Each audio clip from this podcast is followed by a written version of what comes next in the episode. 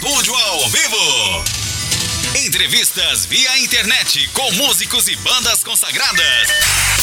As independentes não ficam de fora e tudo acontece ao vivo, em tempo real. Tempo real. Apresentação e produção de Marco Fukuyama.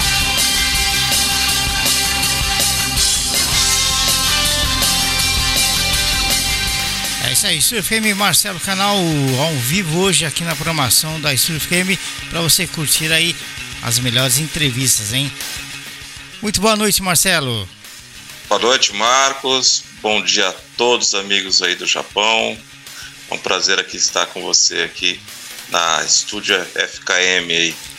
É isso aí, Estamos aí. Mais uma vez aqui no programação. Esse, essa é a segunda entrevista, viu, Marcelo, do ano de 2021, né? Trazendo grandes artistas aí, como você ouviu. O primeiro foi o, o Bruno, né? Do Biquíni Cavadão. Muito bacana, né? E hoje você com a gente aqui fazendo companhia, trazendo um pouco da sua história, da sua vida musical, né? E tem grandes é, curiosidades, né, Marcelo? Também você foi você foi produzido pelo Royce Cala, também daqui a pouquinho você vai falar sobre isso e vai ser muito bacana. Muito obrigado, primeiramente, por tá aceitar participar aqui do programa Estúdio ao Vivo, Marcelo? Muito obrigado, viu? Eu que agradeço, é um prazer estar aqui com vocês. É isso aí. Bem, Marcelo, é, vamos dar início a esse especial já falando de seu projeto Maestro Bastion, lançado em 2020 e produzido por Royce Cala. Como que foi que aconteceu esse projeto, Marcelo? Bom, esse projeto já vem ele já vem sendo concebido desde o começo dos anos 2000, né?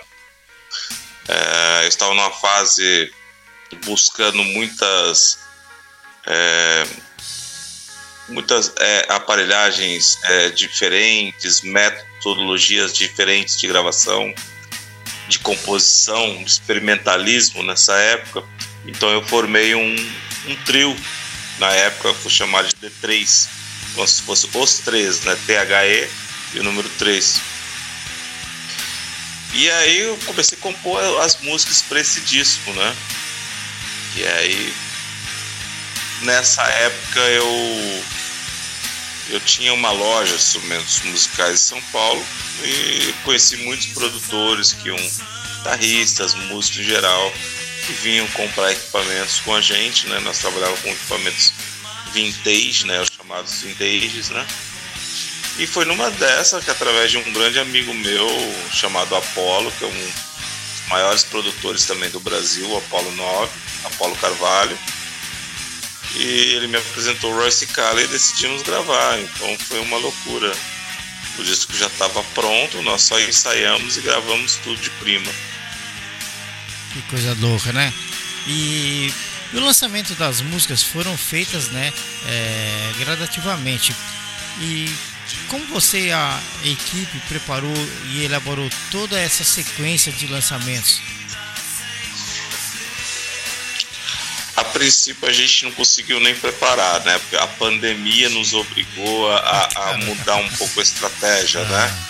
Ah. Esse disco nós viemos, nós, nós viemos com ele é, em, ma, em maio de 2020. Nós fizemos o lançamento. Nós lançamos uh, três músicas, uhum. que é Sigo em Frente, que, opa, que é Masturbation, A Barreira do Som e Juliana. E agora nós resolvemos lançar mais duas músicas inéditas, então nós estamos lançando pílulas. No começo nós queríamos lançar o disco inteiro mesmo, a ah. proposta era lançar o álbum full, que tem 10 músicas gravadas e produzidas pelo Roy Scala, né, nesse momento histórico antes do seu falecimento. E então nós estamos lançando, lançamos três e agora lançamos mais duas. Agora o disco tem cinco. Tem mais cinco para ser lançadas ainda que nós vamos é, gradativamente também mostrar para o pessoal, até porque nesse período de pandemia aqui eu acho que fica legal a gente mostrar um trabalho, contar, contar a história desse trabalho, depois de um tempo já vir com outro material novo, já contar a história desse material, né? Então vai ser bem bacana. Então já estão programando os próximos lançamentos. Bacana. É, E o Maestro Bation foi muito bem recebido pela crítica brasileira e internacional. Como você se sente é, vendo esta aceitação da, da mídia? Eu fico muito feliz, eu me sinto muito privilegiado, porque uma das primeiras pessoas que eu ouvi a, a falar bem do próprio material e que falou de um, em um tom como um, um, negócio. Isso é rock and roll de verdade. Ah. Isso é um, um som norte-americano. Foi o próprio Roy, entendeu? Nas, nas ah. próprias gravações, porque ele virou fã das músicas. E ele falava: Isso não é um som de banda brasileira. Isso é, é um North, é North American Sound, né? Que ele falava, né? Então eu acho que é global a coisa. E ele vendeu como isso, né? Para as pessoas que ele falava. Então, depois, né, ouvindo isso do cara e a gente vendo as pessoas que conhecem é, a história de gravações, de discos, se interessam por masterização, né, enfim, sabem quem é a figura do produtor engenheiro de som Royce Kala e a significância dele, a relevância dele, né, no mundo dos, dos botões aí, uhum. né, tendo os 300 discos mais icônicos da música mundial e com mais de 15 eh, discos de platina, então ele é, não é fraquinho não, Roy, né? Então isso nos deu um impulso, né, esse, ter esse privilégio de ter o Roy né, fazendo a, a produção desse disco, para que outras pessoas despertassem o, a, o, a visão pro, pro lado do Brasil, né? Olha, uma banda brasileira gravada por Royce Collum, Royce Callum, um material inédito, né? Porque Roy nos deixou em 2014 e eu gravei com ele em 2007 e aí teve o nascimento de um filho e eu pedi para ele para a gente parar de para encerrar o projeto, eu ia arquivar ia voltar só com o tempo depois, né? Uhum. Então esse projeto ficou gravado e guardado, né? E infelizmente nesse meio tempo Roy veio a falecer, nos deixar. E eu resolvi agora, em 2020, prestar essa grande homenagem a ele, lançando esse disco que não devia estar tá, tá arquivado, né? Como você falou, Marcelo, a, a, as suas músicas, o, a qualidade do trabalho, a qualidade do som, é, a gente consegue sentir que tem um clima de, de banda gringa, né? Não dá pra, pra assim, se você não cantar, não dá para entender que é uma, uma banda brasileira, né? É muito bacana. E tem essa coisa do pan, né? Esquerdo, direito, então é muito legal isso. Eu tô, você não tá ouvindo aqui, mas eu tô, eu tô ouvindo de fundo aqui as suas músicas que tá rolando de, debaixo da, da, nossa entrevista aqui. E tá muito bacana essa coisa do pan, essa qualidade do áudio, é muito legal, viu? É a, demais, é, a, é, a, é, a, marca registrada do Roy, né? Uhum. Muitos efeitos que ele usou nesse disco foram efeitos que ele usou e destacaram, foram no disco Imagine, no Electric Leyland do, do Hendrix também, ele fez alguns efeitos que usou no meu disco, né? Que é a marca registrada dele, né? E esse disco ficou um disco bem intimista, um disco para você colocar no fone e sentir aquelas coisas que, eu, que esses discos de hoje, ah. atuais, não tem mais essa, essa coisa de jogada de pão, uma voz lá no fundo, é, várias é, coisas acontecendo ao mesmo tempo na música e gravar de um jeito cru. É, foi gravado nos moldes dos anos 70, como ele gravou o The Who. Bem bacana, né? E, e fala uma coisa assim, uma curiosidade, né?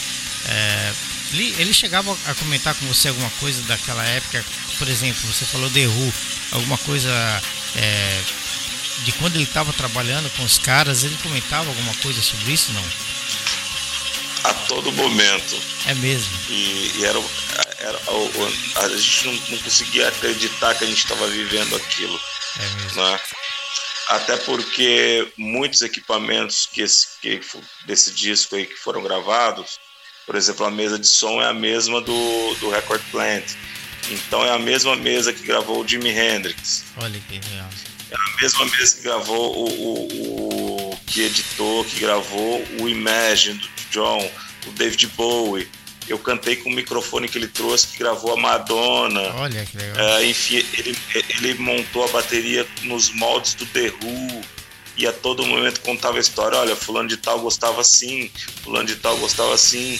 O meu, por exemplo, que você falou do negócio de pan, né? Uhum. Existem duas guitarras na, na, na, eu faço de uma vez só. Uhum. A guitarra, e o Roy separou isso nos ouvidos, que é nos lados L e R. No lado direito, se eu não me engano, você vai ouvir uma guitarra limpa em todas as músicas. Essa guitarra limpa é um Vox AC30 que pertencia ao John Lennon, um amplificador. Do outro lado, você vai ver uma guitarra pesada com distorção. Essa guitarra já é um Dual Showman que até o ACDC usou para gravar um, um disco por Roy Kuhlman Então é muito bacana, cara. Não, o que eu, eu, o que eu tô achando bacana aqui é poder ter um programa desse e trazer pessoas como você ligada a pessoas que foram ligadas ao John Lennon e esse pessoal aí para falar da sua experiência com esses caras. Por isso que eu acho importante, Marcelo, que eu falar para todo mundo, é importante sempre um programa desse. Não tem aqui no Japão um programa desse que faz esse tipo de coisa para levar esse tipo de informação para a galera. Não existe. A Estúdio FKM e o programa Estúdio ao Vivo é único, não existe outro. E para nós é lógico uma satisfação poder receber você aqui para poder falar sobre isso. Muito bacana, viu? Muito legal. Estúdio ao vivo, para quem está chegando aí curtindo a nossa programação, estamos com Marcelo Canal falando do seu trabalho, da sua carreira, da sua convivência com Royce Cicala, um dos produtores, engenheiros de som de várias feras da música internacional aí, entre eles, é claro, John Lennon e Jimi Hendrix, né? Estúdio FKM ao vivo com o Marcelo hoje, aqui na programação, super bate-papo, uma entrevista muito bacana aí com ele hoje. Você é paulista, teve a sua primeira banda por volta de, dos anos 80, né? É, fala pra gente um pouquinho dessa fase, Marcelo. Sim, eu, eu sou nascido e criado em São Paulo. me mudei para o interior de São Paulo, ainda Aham. novinho. E aqui na tranquilidade do interior, né? Entre escolas, estudos, aí você vai criando aqueles grupinhos e aí cai os caras que tocam, né? E montamos bandas, várias bandas então, em Aracatuba participei de vários projetos, né? É, sou bastante grato de ter sido referência aqui para várias bandas, né? Que estão aqui, que saem daqui. Né? Sempre fui um músico ativo na cidade, sempre representei. E eu fui para São Paulo. E eu fui para São Paulo, eu toquei com um cara muito bacana também, que eu gostaria muito de mencionar, chamado Lani Gordon. Lani Gordon é um guitarrista considerado um dos melhores guitarristas do Brasil e é um guitarrista da Tropicália. Ele gravou Araçás tudo, Caetano, tocava Cagal, enfim, ele tocou com todas a, a, Tropicália, todas as pessoas da Tropicália. Então ele é um cara muito conceituado, né? E considerado um dos melhores guitarristas do Brasil. E, e ele sofre de esquizofrenia, esquizofrenia, né? E, e, foi muito prazeroso dividir o palco com ele várias ah. vezes, é, porque é uma pessoa muito especial para se tocar, entendeu? A música, ele é a própria música quando, quando você vai lidar com ele em um palco, né? Talvez por essa essa coisa da esquizofrenia talvez é, faz ele se unir à, música e expressar os sentimentos dele, né? Uhum. Então, então Lani Gordon foi uma pessoa muito importante. E daí eu mudei para o Rio de Janeiro e eu estava naquele momento onde começou aquele boom das bandas. Sim. Que veio o Rapa, né? veio o Charlie Brown Jr. estava em outro lugar, o Raimundo estava não sei aonde e eu estava no Rio de Janeiro e eu fiz, eu estava fazendo teste de vocalista para uma banda chamada Osteobaldo, Osteobaldo. que depois virou Tijuana. É, depois virou Tijuana, são meus amigos até hoje. E foi muito bacana, cara, porque nesse, nesses ensaios que eu fiz com os caras, nós pegávamos a barca todo mundo junto, né? O Plant Ramp, é, o seu Jorge, que era, tinha o Farofa Carioca ainda. Ah enfim, íamos todos juntos para é, Piratininga, né? Que é em Niterói, ensaiar no estúdio. Então era muito bacana, eu vivi essa época desse boom dessas bandas. Uhum. Aí eu saí de lá, montei outras coisas, toquei em vários lugares importantes é, no Rio de Janeiro e em toda a região também. E é isso, aí só a caminhada com pessoas é, bacanas de música, né? E a gente vai, vai aprendendo e chega onde, onde chegou, né? Sim. Que até um Roy da vida vem atrás do cara. Que legal, né? Agora você teve diversas classificações, né? E uma repercussão muito bacana nas mídias, rádios, TVs e jornais. Como que foi essa, essa repercussão toda aí no Brasil? Pô, foi muito bacana. Aqui a, a, a, mídia, principalmente aqui do interior de São Paulo, do estado de São Paulo, ela apoia muito o, o músico autoral, independente, entendeu? E, e, eu fico muito feliz de, além desse apoio, é, poder ter um pra gente um significado muito bacana das pessoas terem gostado do trabalho está sendo bem falado em todas as revistas, ah. desde as revistas mais, né, das menores até as, as de mais nome, vamos dizer assim. Isso para mim é, um, é uma grande conquista, né, que a gente, através da música, que é o, o meu sonho ainda, né, não é o dinheiro ainda, é aquela coisa, puxa, a música, tô levando a minha música, a música que eu fiz pro meu filho, a música eu fiz pro Royce Cala, a música eu usei um motorzinho de toca-fita, a música que o Roy usou, o equipamento tal, e eu adoro essas coisas, que a gente consegue passar isso mesmo inconscientemente para as pessoas, né? E tá aí. Legal. É, agora, como que foi? Você até já, já até falou do Osteobaldo. Queria que você falasse um pouquinho como que foi ter vivido na, na, na, década de 94, mais ou menos, no Rio, né? Entre as bandas Osteobaldo, Raba, Plant Ramp e Farofa Carioca. Né? Comenta um pouquinho pra gente sobre essas bandas, como que foi a, a, o seu envolvimento com eles aí todos. Ah, cara, foi uma época muito legal. Eu tenho uma filha, mora no Rio, né? E nessa época ela era pequena, eu morava lá no Rio com eles. E cara, era muito bacana, porque na própria praia né, de, do Leblon ali, o Farofa Carioca já tocava na praia, né? Uhum. Não só ele, como tinha também o, o Luiz e a Parede, né? Então a gente já via toda essa rapaziada e a gente já sabia da fama deles, né? E, e tá convivendo junto ali, ter pego, tá no mesmo estúdio, vendo os caras, trocando ideia, dividindo a energia ali, foi muito bacana. Cara. E Rio de Janeiro teve essa época de ouro, né? Porque tinha Fundição Progresso, né? Então várias outras. É, tinha o próprio Circo Voador, tava bombando na época. Então era um, um cenário muito quente, né? O pessoal muito muito unido na, na, na, na questão do rock lá. E deu o que deu, né? Que foi um sucesso essa, essa leva de bandas, né? Que tem bandas até hoje fazendo história e, e trazendo novas pessoas para o cenário, como o Raimundos, por exemplo. Ah, bacana. E, ah, você falou em Raimundos agora, eu acabei de lembrar, quero mandar também um, um, um abraço, né, pro Anísio, né? Anísio aí, grande Anísio, produtor isso. aí, parceiro, né? grande abraço pro Anísio, Anísio aí. figura. Né? Legal demais. Agora, a Queria que você falasse para a gente um pouquinho a respeito do EP Homem de Ácido, é, do seu projeto Onde Estão Beck? Ah, onde, onde está o Beck? Isso é uma, uma, uma parada legal. Eu vinha do Rio de Janeiro na época da, da liberação lá do apito, da campanha do apito.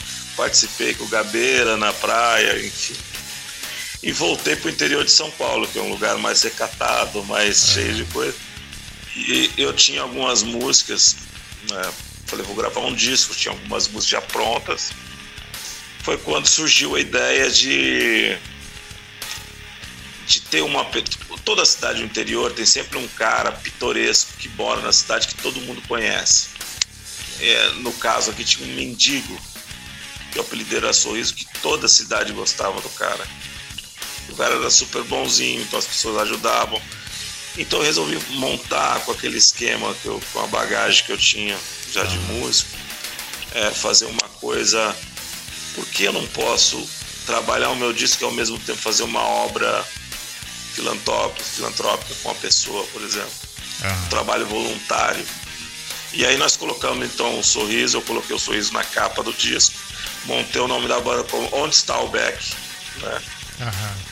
Coloquei lá o Homem de Ácido, né? Que ele, ele sorria, o apelido era Sorriso. Então a gente fez uma alusão a essas coisas todas. E toda a, a, a renda do, do disco, nós fazíamos o disco, voltava para ele metade. Né? Então Bacana. nós fazíamos, é, arrecadamos roupas, alimentos e fazíamos campanhas junto a, a para ele ficasse bem, né? E foi até um negócio bacana porque as coisas é, começaram a aparecer, porque fizemos até um clipe e ele começou a se destacar. E nisso, uma, uma casa que cuida de pessoas em situação de, de abandono, de rua e tal, viu essa reportagem, viu a. e convidou ele para ser, um, ser é, um paciente da casa. E ele ficou super bem, ele chegou a um status na, na casa de poder ajudar outras pessoas também. Que então, bacana. nós conseguimos Legal. de alguma maneira indireta tirar o cara da rua mesmo, ah. né? Eu e um grande amigo que participou comigo desse disco, que é o Fábio Lemos, que é daqui de Aracatuba. E nós colocamos ele na capa e, cara, foi um sucesso. Que no, no estado de São Paulo foi um sucesso. Uhum. Quer dizer, é, o nome Onde estão o Beck, é você se referia a ele, então, né? Não, onde não. está o back, na verdade, era uma, era uma brincadeira, era onde está o back de back vocal. Ah. Porque, porque era só eu e o baterista da banda, não ah, tinha back vocal, não tinha nada. Então, ah, onde está o back? E a gente brincava com o back, entendi. com o lance do baseado. Entendi. Mas ao mesmo tempo não era do lance do baseado, era, ah. era onde está o back do passado, onde está o passado, onde está o back vocal. Que legal, né? E Homem de Ácido era só uma brincadeira nas músicas. Sim. Que bacana. É, agora, bandas dos anos 70 foram e são as suas principais influências. É, quais bandas são e você saberia nos falar um pouco mais sobre os equipamentos vintage, inclusive os que o, o Roy usou né, na, na sua produção? Bom, eu a minha formação de criança é o rock and roll dos anos 70. Então vai lá, começa com Beatles, né? Eu tenho as minhas referências nacionais também. Eu gosto muito dos incríveis, Folhas, The Jordans, coisas antigaças que trabalhavam com guitarra elétrica quando saiu a guitarra elétrica, né? E eu acho muito louco. Ronnie Von, na época da psicodelia dele. Então essas coisas eu gosto muito. E aí parti também pro lado do, do, do, do rock mais norte-americano e do, do, britânico, né? Uhum. O britânico sempre me cativou mais como The Who né? e como Beatles, né? Mas a minha paixão mesmo veio quando eu conheci pela primeira vez o Hendrix, né? Uhum. Então, ele ele virou um ícone para mim, né? Em tudo que eu fazia. Não que eu toque como ele, nem sei solar Sim. direito, mas eu tenho ele me deu uh, alguma uma sabedoria de interpretar nas músicas uma coisa bonita na coisa mais feia do mundo se achar uma coisa bonita ou um caminho, entendeu? Uhum. Então eu, eu trabalho muito com ruídos por causa disso. Uhum. E como eu e como eu sou especializado também, que era especializado na época em venda de instrumentos musicais vintages, o meu set também era todos dos anos 70 por causa desses ídolos. Ah. E eu fazia, eu fazia uma coisa diferente que nenhum guitarrista faz, Sim. ou fazia antes, né? Eu furava a guitarra e colocava dois jacks e usava dois amplificadores ao mesmo tempo, um com a pedaleira e o outro com outra pedaleira. E eu unia esses sons, então eu poderia colocar, por exemplo, do lado direito o.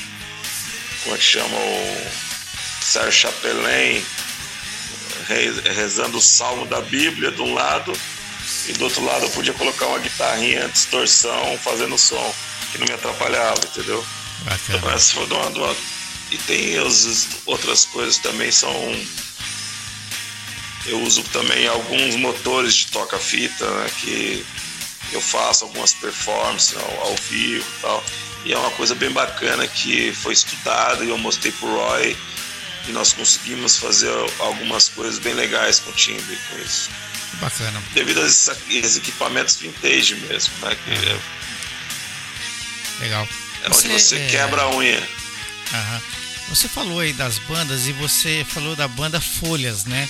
Que era a banda aí do, de São Paulo. Eu queria te falar que uns anos atrás, acho que dois, três anos, pouco, acho, não me lembro mais. Eu entrevistei aqui o Hélio Santisteban, né? Sim. Inclusive, ele me mandou isso aqui, ó. Olha que legal. O último disco dele. Que legal, cara. Ele autografou e mandou pra mim pelo correio. Hélio Santisteban.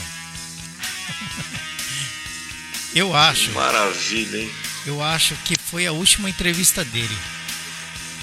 Aí passou um pouquinho e ele faleceu. Coisa. Foi uma que, que, tristeza. que coisa, que achado você tem nas mãos, é coisa bacana isso, hein? Foi ter recebido o material dele, né?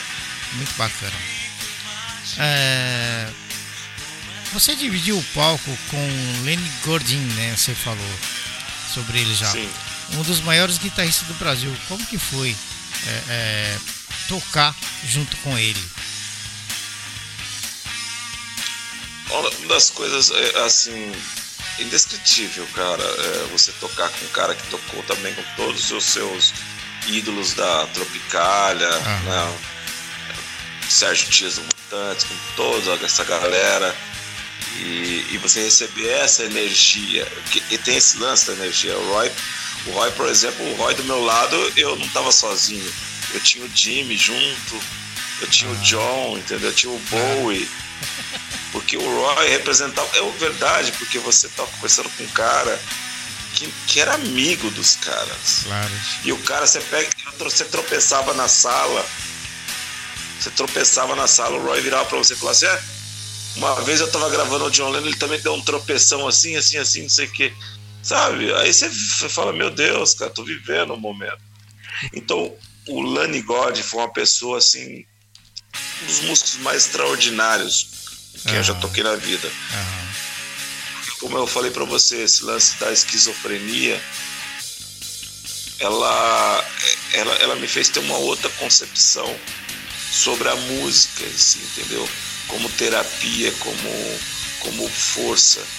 né? E o Roy expressava isso em todas as notas que ele fazia, mesmo que, que fossem aquelas notas mais simples. Ele olhava pra mim e falava assim: canalzinho, canalzinho, faz um solo azul. Olha só. Aí você, aí você, qualquer coisa que você fazia que você achava que era azul, ele falou, tá lindo, tá lindo azul, isso aí. Sabe? Então, é- esse valor na- das pequenas coisas foram muito importantes pra mim como músico. Caramba, e você conviveu com um cara. Você conviveu com um cara que nascido em Xangai, né? Sim. Pai russo, mãe polonesa e viveu em Israel até os seis anos de idade. Depois ele foi pro Brasil. Caramba. É incrível, incrível, incrível, é Você incrível. tem, você, tem, você tem uma puta experiência musical grandiosa, né, Marcelo? Puta merda. Olha, Obrigado. vou te contar, viu? Ah, Mais de 30 anos de carreira, né? Mais 30 anos de carreira, isso mesmo. Deu pra, deu pra encontrar bastante gente aí no meio. Deu, deu. Eu queria falar para todo mundo que está ouvindo a programação aí, inclusive para o Marcelo, né? Esse ano 2021, Marcelo, estamos caminhando para o quarto ano, quarto ano de entrevistas já, né? Entrevistando Maravilha. nossos artistas brasileiros aí para a comunidade japonesa, comunidade brasileira aqui no Japão e também para a comunidade em outros países, né? Porque estamos ao vivo, né? Pela internet. Então a rádio é muito ouvida na Europa também, tá? E Sim. levando nossos artistas aí para todos os países, quem gosta de ouvir podcast, quem gosta de ouvir entrevistas, né? Então a Studio FM é a única web rádio, a rádio online que mais entrevista nossos artistas aqui no Japão, né? E tem muita gente bacana. Maravilha. Muita gente legal. E tem mais, né? Você gravou seu segundo EP, foi com a banda Roti, é isso? E ainda subiu ao palco Isso. com Orbitais, K9, Tijuana e Motores. Ah, muito legal essa época. Você foi meados dos anos 2000, mais finalzinho já. É, eu tinha esse projeto em São Paulo chamado Vote. E era eu, o Valtinho e o. e- Eu, eu, o Valtinho e. E o Alessandro, eu acho que, eu acho que sim. E nós faz- fizemos esse trio e, e fizemos vários shows em São Paulo. E nessa, no meio desses shows aí sempre pintava shows com nossos grandes amigos do, do Orbitais, que extinto Orbitais, o próprio Tijuana também. Então nós, via, nós tocamos em frente à galeria do rock também, né? Um amigo nosso, Cauê, que fez o. Ah, lembrei o nome, Clá- Cláudio. O Cláudio e o Valtinho, nós éramos o Vote. É que eram tantos projetos, e esse projeto, Vote, na verdade, ele foi um projeto muito rápido, sabe? Tinha, tinha algumas músicas sobrando e tinha uns amigos vamos montar uma banda, vamos... E, e acabou tendo uma, uma intimidade muito grande musical e fomos adiante. E aí começamos a tocar além de covers. A gente tocou no Café Piu Piu, tocamos em todos, todas as casas altas, na Rua Augusta, em tudo quanto é um inferno. É, nós fizemos bastante São Paulo e foi uma época bem bacana. Então tinha essa rapaziada de bandas muito maneiras nessa época aí que a gente teve o prazer de dividir o palco aí. Por aí. Legal, hein? É, agora sim, eu queria que você falasse pra gente é, que em 2017 você já comentou no começo, você conheceu o Roy, né? E que curiosidade você guarda com você, Marcelo? Daquela época que você teve junto com ele, que você teve a oportunidade de, de trabalhar na produção do seu trabalho junto com o Roy. Que história você tem, que você guarda com você, uma curiosidade muito bacana assim, que você carrega com você dele, ou que ele te contou, alguma coisa assim? Olha, é, são muitas coisas, não dá nem para falar o que, que marcou, né? Porque a- eu tenho até um documentário gravado sobre isso, do que eu vivi com o Roy. Roy era, nós, nós, nós viramos amigos íntimos. A gente almoçava junto, eu, eu minha família e ele, eu, minha mulher, Olha meu só. Íamos junto né, almoçar, enfim. Era uma pessoa muito querida, muito próxima. Eu chamava ele de, de é, ice cream. Ele me chamava de white cream. Eu era brancão, né? enfim. Ele, ele era muito piadista, um cara muito é, positivo, sabe? É, Roy foi um dos produtores assim que eu tive a, a honra de trabalhar junto, que em nenhum momento falou muda isso na música. Ele, ele sempre tudo ele achava o máximo. E quando você, um músico que está ali fazendo seu trabalho, conhece uma pessoa de igual importância como essa do Roy e o cara te deixa à vontade para fazer um trabalho e ainda te elogia, então você você acaba acaba fluindo mais, né? E você dá o melhor de si. Então assim, o que eu tenho uma curiosidade desse disco tem muitas coisas, sabe? É difícil até falar, tem histórias até proibidas que eu não posso falar. né? eu, tenho, eu, tenho, eu tenho uma história engraçada que porque, porque é o seguinte, nesse disco, qual foi a proposta? Chegou o Roy e falou assim, eu quero gravar você. Falei, vamos fazer isso em seis dias? Ele falou. Eu falei, vamos. Eu falei, então tá bom.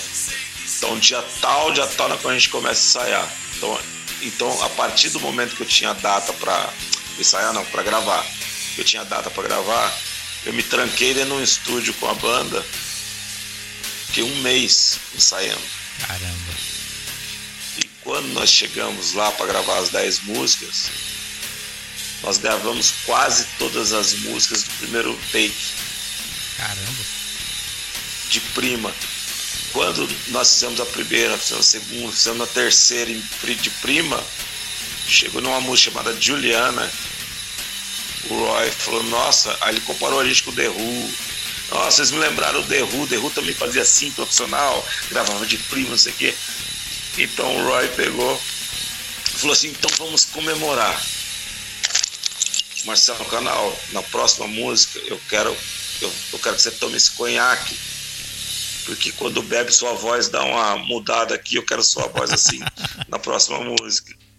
E ele comprou um conhaque daquele até, até, é... até, isso tinha, cara. Até essa pegada ele tinha. Tinha, ele, o Roy foi um dos primeiros caras que comprou carro para colocar dentro do estúdio, colocava o toca-fita, quando a banda acabava de gravar, ele colocava os caras dentro do carro, fechava as portas falava, ver se tá bom. Dentro do estúdio o carro. Caramba. É, tem várias histórias, tem uma história do, do, do The Who, se eu não me engano, o cara queria gravar, o Ketimo queria gravar uma bateria dentro de uma chaminé. Que isso? Aí falou, não, dentro da chaminé não ponho não, fica ruim, tal, tal. Aí foi, colocou numa escada. E esse lance da escada ficou tão bom que o John Bonham e o Led Zeppelin pegaram essa ideia, gravaram numa escada e gravaram Stairway to Heaven, que também chamou a escada para o céu, né? Uhum. Através dessa ideia do Roy. Que coisa Isso doida. tem na biografia do Roy. Uhum. Então ele mandou comprar um conhaque. Ele falou assim: ó, então, na hora que ele mandou comprar o conhaque, eu tinha chamado ele num canto. Eu não vou citar nome aqui, para não, mas um baixista de um pessoal meu ali que não podia com bebida, era, era alcoólatra. Uhum. Então eu falei, Roy, pelo amor de Deus, ó, vamos devagar aqui, que tem um menino aqui que gosta de beber pra caramba, né? Rapaz, e nós começamos, aí nós tomamos, eu gravei, tomamos ali, o Roy guardou. E a gente pega e vai gravando outras músicas, aí a gente vê o baixista sumir, por voltar. A gente gravando, gravando, chegou uma hora ele subia, depois voltar, depois voltar diferente. Chegou uma hora que a gente só viu ele cair num lugar lá, que ele catou a garrafa de conhaque, tomou inteira, rapaz. Aí nós tivemos que voltar no outro dia para gravar, que foi ótimo também. E o Roy, nós demos muita risada disso, né, cara? Ele descobriu onde estava a garrafa. Né? Cara, descobriu. O cara foi lá na, na geladeira, no armário, atrás do cornflakes, catou o negócio aqui. Puta merda. É, agora, como que foi a sua participação no projeto Ótica Sonora de 2017 a 2019? Teve um, um bom resultado, né? Ah, foi um negócio bem bacana. Aqui no interior tem um celeiro muito forte de grandes artistas, de músicos, principalmente na região de Aracatuba. E eu tenho um músico, um amigo meu, chamado Márcio Cadá. E ele assim, é um cara muito importante aqui em Aracatuba. Ele é um dentista também. E ele é muito importante para o cenário musical, que é um cara que sempre está é, fazendo festivais, atrás de cultura, né? É um cara que foi tem, teve um, uma coisa específica, é, mais como que fala, trouxe bastante coisas para a cidade. O cara Ah. fez bastante pela cidade, o cara teve várias bandas que marcaram a época, enfim, músico é, e produtor nato. Então nós fizemos um projeto, ele já, ele já tinha um projeto, que era um projeto que trabalhava com, com as três artes, né? a música, a fotografia, o vídeo, a dança, né? a oralidade, enfim. E esse projeto chama Ótica Sonora. Então nós participamos de um, de um projeto do governo chamado PROAC, ganhamos um edital. Nós percorremos aqui oito cidades levando esse show trabalhava com vídeo e, e música, né? Dança, fotografia. E foi uma coisa muito impressionante, porque o interior é muito rico em cultura e ao mesmo tempo muito pobre, né? Então nós, nós conseguimos levar em cidades com 12 mil habitantes esse show, né? Então foi muito bacana mesmo. Legal. Grandes histórias, né? Agora queria que você falasse um pouquinho, Marcelo, sobre a capa. Como surgiu a ideia? Como foi a fase de produção e, e quem fez a, a capa desse seu projeto? Pois bem, a capa do, a capa do meu disco é, foi um grande artista plástico de artes psicodélicas, renomado no Brasil e, no, e em vários lugares da, de fora, chamado São, Nil, São Nilton Desenheiro. São Nilton Desenheiro. São Nilton, ele é São Nilton Desenheiro. É absurdo o trabalho que ele vive arte, ele respira, ele acorda pintando, dorme pintando e é um artista muito renomado, um artista plástico, e ele teve essa. Eu tive essa grata é, oportunidade de mostrar o trabalho para ele. E, e, e, na hora ele tocou uma parceria, ele falou assim: Eu faço, mas eu quero ouvir o disco e eu quero fazer do jeito que eu achar, que eu acho que é o disco. Então ele fez a figura do Maestro Bention. Ah. Além, além de outras outras figuras que vão fazer parte do cenário, do palco, né? Num dia futuro ainda vão ter, vão ter vida esses personagens no palco, né? Bacana, interessante, né? é isso aí, Estúdio FM Rádio Online, estamos ao vivo com o Marcelo Canal do Brasil para Estúdio FM aqui no Japão, direto da Ásia para o mundo. A Estúdio FM é a única web rádio do Japão, da Ásia, que mais entrevista nossos artistas brasileiros, né? Fazendo grandes histórias aí para você. Queria que você falasse agora um pouquinho é, sobre a sua, a sua parceria, né?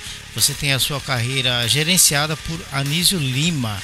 Como é trabalhar com ele, né? Ele que é um cara renomado que já trabalhou com várias bandas nacionais aí no Brasil, né? Grande Anisão. É, o Anísio é um grande, é um grande amigo. O Anísio eu conheço ele é, desde os do, dos anos 2000, já faz uns mais de 20 anos que conheço o Anísio. É, quando eu ensaiava em São Paulo, inclusive com o Vote, com o próprio D3, nós ensaiávamos num estúdio a qual o Anísio também fazia alguns trabalhos. Inclusive a época que a gente começou a ensaiar nesses estúdios foi a época que o Raimundo veio a São Paulo para morar em São Paulo. E nesse estúdio ele, ele ficava ensaiando, gravando, era, um, era da equipe, né? E eu frequentava muito lá e foi onde eu conheci os caras lá também. Uhum. Então o Anísio eu, eu sempre tive um, uma grande amizade com ele, a gente só não tinha mais contato causa das nossas vidas, né? Rumos diferentes. E nós estamos juntos nesse projeto. O Anis é um grande parceiro, é um cara bacana, um cara com bastante conhecimento, né? E vamos, a gente está meio é, bem ansioso aí para ver o que, que vai acontecer aí, né, com essa pandemia. Ah. É, hoje já surgiram novas notícias de lockdown por aqui uhum. pelo interior, entendeu? De lei de silêncio, é, não é lei de silêncio, como é que chama? É, de recolhimento, toque de recolher. Toque de recolher. É, fizeram aqui. Então, então nós estamos na expectativa, né? trabalhando o, uma arte, levando para as pessoas importantes, né? É, hoje em dia, graças a Deus, com as redes sociais, nós temos o poder de alcançar essas pessoas que antigamente eram impossível né, chegar a se elas. Né? Outro dia eu recebi, por exemplo, um, um, um e-mail que fiquei muito feliz através de uma entrevista que eu dei num canal de TV do Peter Ment, que é o empresário do Red Hot Chili Peppers, né? Que bacana. Elogiando o meu trabalho, elogiando o meu trabalho do Red Hot Chili Peppers e é do Pink Floyd também, se não me engano. Que legal, hein? Elogiando o meu trabalho e tal. E isso é bem bacana a gente ver a proporção que as coisas, né, que a internet propaga as informações, né? Você devia tá, é, ter ficado voltando bem... Anísio, Anísio é um grande parceiro, o Anísio tem é, experiência aí no mercado musical há mais ah. de 25 anos. É meu brother e a gente é, é dois velho birrento que estamos indo para cima. é isso aí. Que bacana, muitas histórias legais aí hoje com o Marcelo Canal aqui na, programação. Agora, como nós estamos falando. De... Ah, eu queria, eu queria ah. falar uma coisa primeira mão para vocês. Vai lá. Né, que estão nos ouvindo. Nós, foi para mim foi uma grande surpresa. A música Juliana é, tá tocando muito no Japão. Uhum. É, isso para mim é uma grande honra. E eu queria dizer em primeira mão, então, para os ouvintes da rádio Estúdio FKM, que eu, em parceria com um grande artista chamado Júnior Santos, estamos preparando um, um videoclipe em HQ. Vai ser em HQ da música Juliana, que é um tema, será envolvido nesse tema a pandemia, a peste negra. Esse clipe se passa no ano de 1347 a 1352, que foi o auge da pandemia na Europa. E é uma história de amor, espiritismo e a pandemia ali no meio ali. Então acho que todos vão se emocionar, que nós estamos preparando um trabalho fenomenal, um trabalho em quadrinho, quadro a quadro, mas com desenhos muito fortes de, desse grande artista. Estou tendo o privilégio de trabalhar junto, que é o Júnior Santos. Né? E nós fizemos, eu já tinha um roteiro preparado, e meu roteiro é baseado naquele filme Os Outros. Uhum. Sim. E agora, junto com ele, nós readaptamos para poder fazer. Então vocês vão ter novidades aí. Que bacana, Se você acredita no amor além da vida, Juliana tá vindo aí. Novidades aí de Marcelo Canal aqui no Japão para o mundo aí, né? O pessoal vai poder curtir. Olha só, Marcelo, queria agradecer. Antes de terminar, é, eu queria que você falasse um pouquinho, já que estão falando aí, você falou de, de rede social, internet e tal, um pouquinho sobre o que, que você acha das nossas rádios online, que são as nossas man novas maneiras de fazer rádio e de ouvir música, né? Além das plataformas digitais. Cara, eu, eu, acho, eu acho sensacional estar vivo, vivendo esse momento de, de, de internet, dessa coisa, porque eu tenho um pouco mais de 40 anos, então eu sou da época que eu conheci. Quando eu fui para o Rio de Janeiro, a primeira vez eu vi um, um, um 386, né, com monitor monocromático na minha frente, um computador. Uhum. E depois eu fui gerente de uma multinacional eu tinha eu fui promovido e ganhei um 486 com monitor já colorido. Então, eu, eu, eu, eu ia ICQ, né? ICQ, né? Não tinha internet, não tinha nada. Então, essa evolução, nessa época a gente ainda mandava fita cassete, fita demo, né? Para os lugares era tão difícil gravar. Hoje em dia, a facilidade que está do músico produzir músicas, de, mixagem, programas, aplicativos gratuitos, pagos, que estão acessíveis, você vê que todo mundo está fazendo música. Eu acho muito bacana também ter esse lance de, desse, desse boom que tem hoje, que são as grandes webs, né, rádios webs. Eu acho tão importante, isso tão bacana, porque todos vão levar é, cultura musical a todos, né? Porque qualquer pessoa em qualquer lugar do planeta, isso é muito legal de se pensar que qualquer pessoa de qualquer lugar do planeta pode ter acesso ao seu som através de um ponto .com, ponto .com.br, que seja, né? E eu acho isso bem bacana e eu dou muito valor e agradeço demais a todas as web rádios, web TVs também, que estão nos, sempre nos apoiando e apoiam os artistas autorais. Eu sou muito grato e fico muito feliz de estar vivendo esse momento, de ver isso como que é bacana.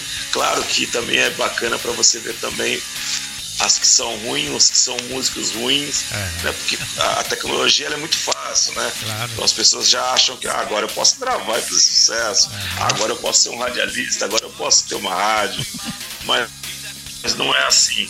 Só, mas você vê bastante, tem bastante gente com muito, com muito cuidado em fazer, né? Com muita garra e com muita bagagem também. Isso é bacana estar tá vivendo é verdade. E, e participando disso. É verdade. Sabe que a rádio é uma coisa que teve comigo também desde de quando eu era criança, lá 8, 9 anos de idade, né? Então, naquela época, você sabe, né, Marcelo? A gente queria ouvir música, mas no meu caso não tinha um rádio em casa. O jeito era chegar em casa depois da escola e ligar a televisão para assistir videoclipe. Era a única maneira que tinha para ouvir música, né? Aham. Aí a gente ouvia de tudo aí. E hoje, com a internet, você tem né, YouTube, tem Tudo, web tem tudo rádio, você mão, tem né? tudo aí, né? Pra poder. E a rádio, a rádio pra mim era uma coisa de sonho, um sonho de, de criança ainda, sonhava com isso. Inclusive, fazer o que eu tô fazendo aqui com você hoje, uma entrevista, é um sonho que eu tinha daquela época ainda, né? Então, Exatamente. É muito bacana imaginar isso, né? sim, hoje, nós- graças, graças à Você internet. está no Japão, porque você está no Japão, mas todas as pessoas que estão nos assistindo podem estar em qualquer lugar do planeta. Sim, qualquer lugar, qualquer lugar, né? né? Isso é muito Isso é muito bacana. bacana. né? E eu queria falar para você que todas as nossas entrevistas elas vão para o canal da Estúdio FM no YouTube, depois também no Spotify, né? O Spotify está tendo uma, uma aceitação muito bacana nos Estados Unidos, né? Estamos lá com 80% hoje de audiência, né? E pô, tá muito bacana. Faz pouco tempo que a Estúdio FM está subindo a- as entrevistas com podcast, né? Do Spotify e tá muito legal. O pessoal tá curtindo demais, né? E fora outros países, Japão, Brasil Maravilha. também, né? E engraçado que eu, eu pelas pessoas que, que a gente entrevista, é, a faixa etária de idade tá mais ou menos, acho que isso mesmo, 35, 44 anos. O pessoal né, que, que viveu essa época, a época lá de, de como foi do Biquíni Cavadão, outras bandas, Kiko Zambianchi, Sim, né? sim, sim. Então é a faixa etária que tá curtindo aí, né? Os podcasts que a gente tá fazendo aí, que manda, né, pro Spotify. O meu ba- o né? baixista e o baterista, o baixista e o baterista que gravaram esse disco comigo, Ah, eles tocavam com o Kiko Zambianchi. é mesmo. Eu ia direto na casa do Kiko jogar video- videogame com ele lá. Era meu peixe. O Kiko, o Kiko que, que ele é natural de Ribeirão Preto, né? É, Sim, sim, sim. É um cara muito bacana o Kiko. sim. Ribeirão Preto que fica ali 100, quilô- 100 quilômetros da cidade de Mococa, interior de São Paulo, onde, onde, onde eu morei, onde moram meus pais, né, também, né. Naquela época eu ouvia muito Kiko Zambian, que é, outras bandas também, na- nas FMs de Ribeirão Preto, né, e era muito bacana aquela Sim, época, né, e, pô, foi, entrevistar ele aqui também foi muito bacana, viu, e um cara que uma ouvi demais, né. Mas é isso aí. Marcelo, canal ao vivo diretamente do Brasil para Estúdio FM aqui no Japão. Hoje, Marcelo, quero agradecer de coração a sua participação, né? Desejamos a você muito sucesso. Estamos te acompanhando nas redes sociais aí. Se você quiser, inclusive, inclusive passar para a galera aí as suas redes, fica à vontade. Ó, eu que agradeço, Marcos, a toda a equipe também da Estúdio FKM, a essa grande audiência que nós estamos tendo no Japão, de grandes amigos também que já estão aí e de outras pessoas que já mandaram mensagem, né, de amigos de amigos que estão no Japão. Isso para a gente é um orgulho muito grande, a gente fica muito feliz em estar chegando até vocês, né? E podendo passar esse carinho, né, esse carinho português brasileiro que a gente a gente tem um para um compara com os outros, né? Eu agradeço demais a todos vocês, a nossos seguidores, nossos fãs. Nossas redes sociais, Marcos, é muito fácil. O Facebook é arroba Marcelo Canal Oficial, tudo junto, arroba Marcelo Canal Oficial. O Instagram também, arroba Marcelo Canal Oficial. O Twitter é M maiúsculo Canal Oficial. É o C maiúsculo Canal Oficial. Bacana. E YouTube Marcelo Canal Oficial. então é muito fácil achar a gente. E também no Spotify, no Spotify e em todas as outras plataformas de streaming. Marcelo Canal. É isso aí, beleza. Muito Tamo obrigado, Marcelo, mais uma Muito vez obrigado. aí. Sucesso sempre, cara. Estamos por aqui para divulgar o seu trabalho sempre. Muito obrigado. Muito obrigado. Tamo junto. É isso aí, Estúdio FM Rádio Online, trazendo sempre os melhores artistas para você. Programa Estúdio ao Vivo. Entrevistas via internet com músicos e bandas consagradas. As independentes não ficam de fora e tudo acontece ao vivo, em tempo real. Tempo real. Apresentação e produção de Marco Fukuyama.